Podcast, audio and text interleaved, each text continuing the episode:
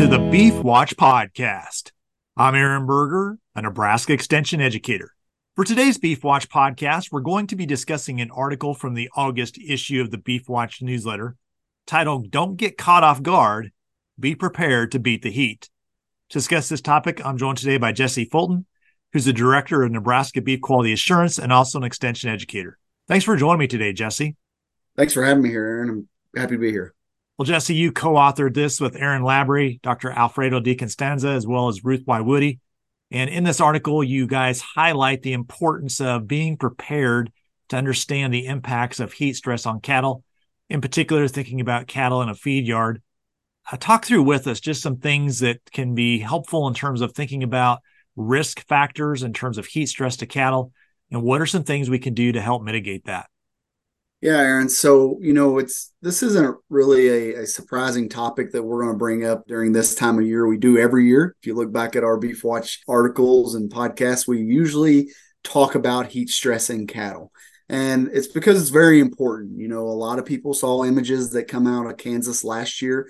Um, we're already hearing reports from this year of some heat stress related deaths at feed yards across the state. And so we just want to make sure we keep this topic top of mind for producers um, so they don't end up in a situation like that where they would have an increased death loss because of heat stress when there are ways to mitigate it. Um, so a couple things we need to jump into real quick is just you know when do we start seeing cattle show signs of heat stress or, or when are they affected by heat stress and that's typically whenever we get them outside of their their normal body temperature or their thermal neutral zone. So that zone typically ranges from 32 to 75 degrees, um, 32 being the lower end, of course, 75 being the upper end. And whenever cattle are exposed to extreme heat during the daytime, they typically absorb that heat. And then at night, that is when they kind of dissipate that heat. So a general rule that we kind of go off of is as long as the temperatures drop below 70 degrees at night between four to six hours, then those animals are able to dissipate that heat and they're prepared for another heat event the next day. However, there are times where sometimes it doesn't get below 70 degrees uh, at night up to four hours. And so those animals don't have a chance to decrease their core temperature and recover for that next uh, episode of heat exposure. And so that's where we kind of need to step in and do what we can to mitigate that that heat stress. So, you know, BQA and and uh, the beef website, we have a beef cattle temperature humidity index that producers can kind of reference that gives them how much humidity they're experiencing that day and what the temperature is going to be that day, and then kind of figure out where on that chart are are cattle going to be experiencing the amount of heat stress. And so once we get over a temperature humidity index of 84, that's when it becomes an emergency situation um, for those animals. And so we've put together um, through all of us, it's a, it's a very robust and long list of different steps producers can take to mitigate heat stress prior to an event. And that's something that's very, very important. To, the key word there is prior to the event.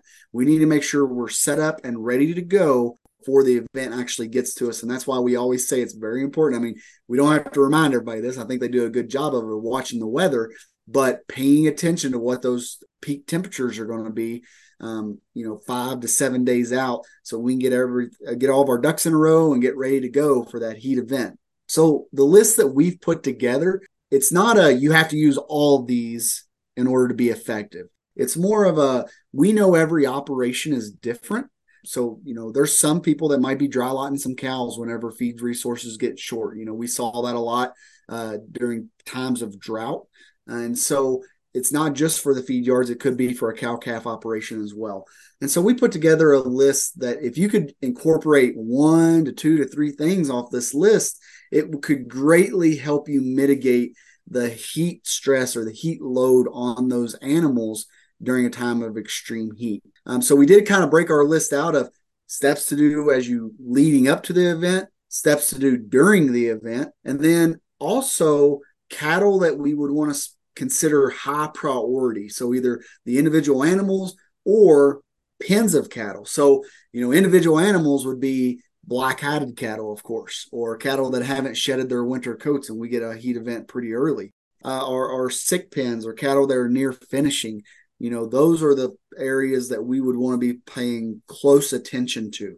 You know, some feed yards across the state that we we have, some pens have shade while others don't, just because we haven't they haven't been able to get those shade structures put up yet or uh, constructed. And so um, those pins is where we would want to pay super close attention to.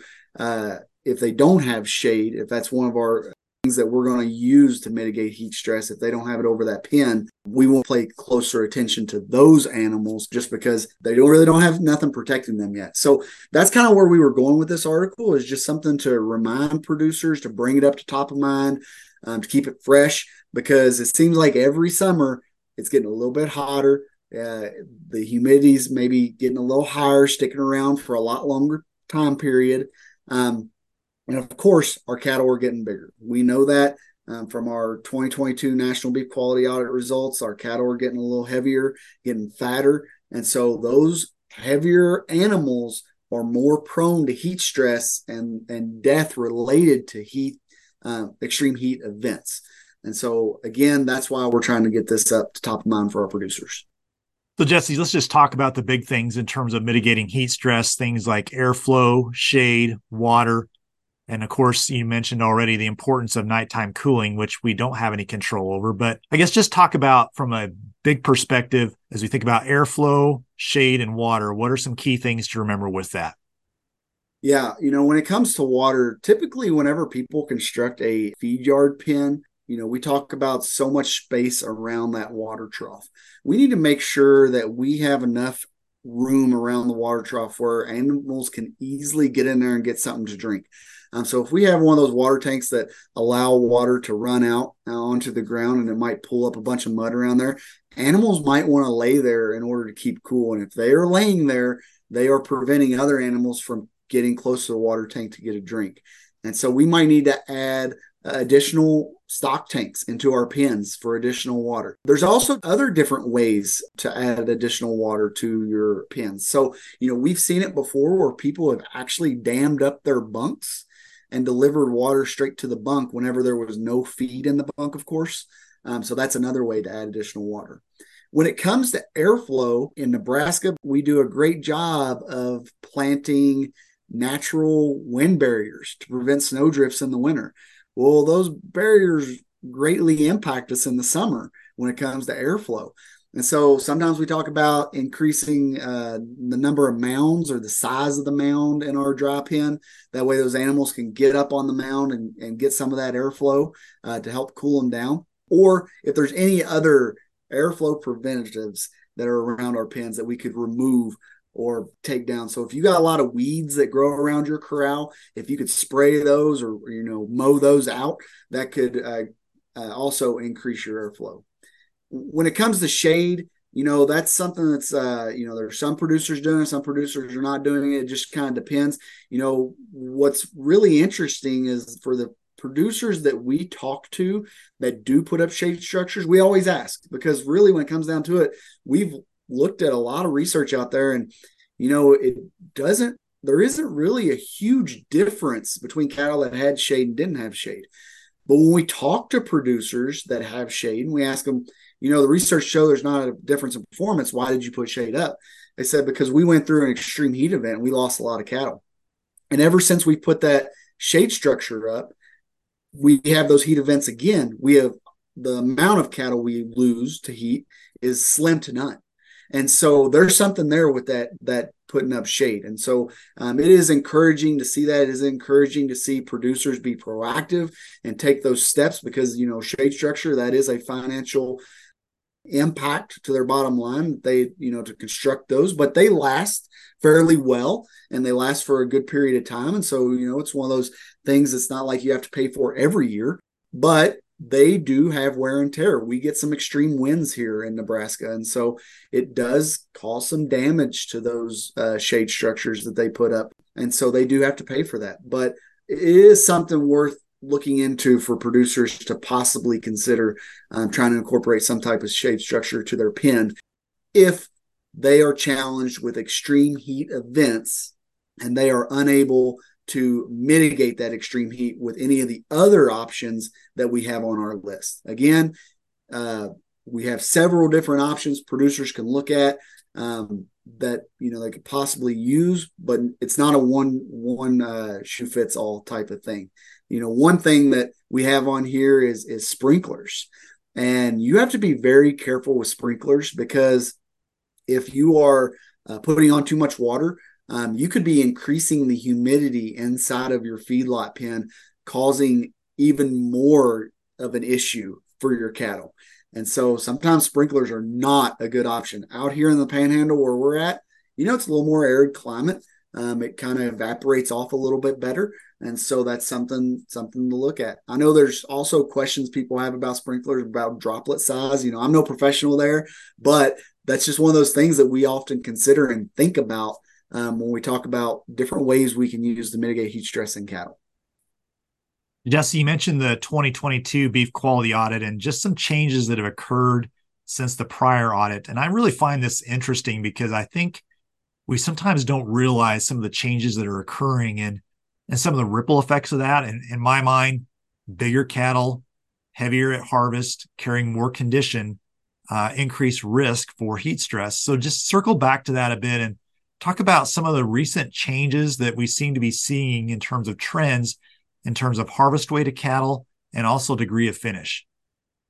Yeah, Aaron. So, you know, as cattle producers, our goal is to get the most amount of, of money as we can for our animals, right? And so the way to do that is to increase the quality of our animals. And we all know kind of how fat lays on. And so if we're trying to hit that prime carcass or high choice carcass, we got to feed them a little longer, or we might not, depending on their genetics but they might have to put on a little extra condition. And so we know that prime has increased from the, the amount of prime carcasses we see has increased for the 2022 National Beef Quality Audit results from the 2016 results. With that, our yield grades fours and fives have also increased. And so the main contributor to yield grade is back fat cover. And so we're seeing a lot more fat cover on these animals. Our hot carcass weights continue to increase as well. Um, and so we're putting a lot more finish on these animals, just like you said. And so that's a major contributor to these animals when they are, uh, we are seeing those higher mortality rates in uh, feedlot cattle during heat related events. And it's the animals that are near finish. And so that's one of the things we talk about as well in this article is if we have cattle that are that are near finished and we can go ahead and market them we might lose a little bit because they could have went two more weeks on feed and so they might not hit the quality we really want them to but it's better to go ahead and try to get those animals marketed. There's a lot of information in that 2022 audit results. We'll probably have to break that out a little bit more for the producers and go over that another day but you're exactly right. We are seeing heavier cattle more finished cattle. Um, it's impacting our, our yield grades. And so that can be a major contributor to mortalities related to heat stress. Jesse, anything else on this topic you'd like to highlight today? I know that we often beat up on this a lot uh, when it comes to heat or extreme cold weather from a BQA standpoint, but also an animal welfare standpoint. Um, we do that because we're trying to protect the industry. You know, uh, whenever we have events like what happened in Kansas, you know, they had thousands of cattle uh, uh, perishing in feedlots because of uh, an extreme heat related event.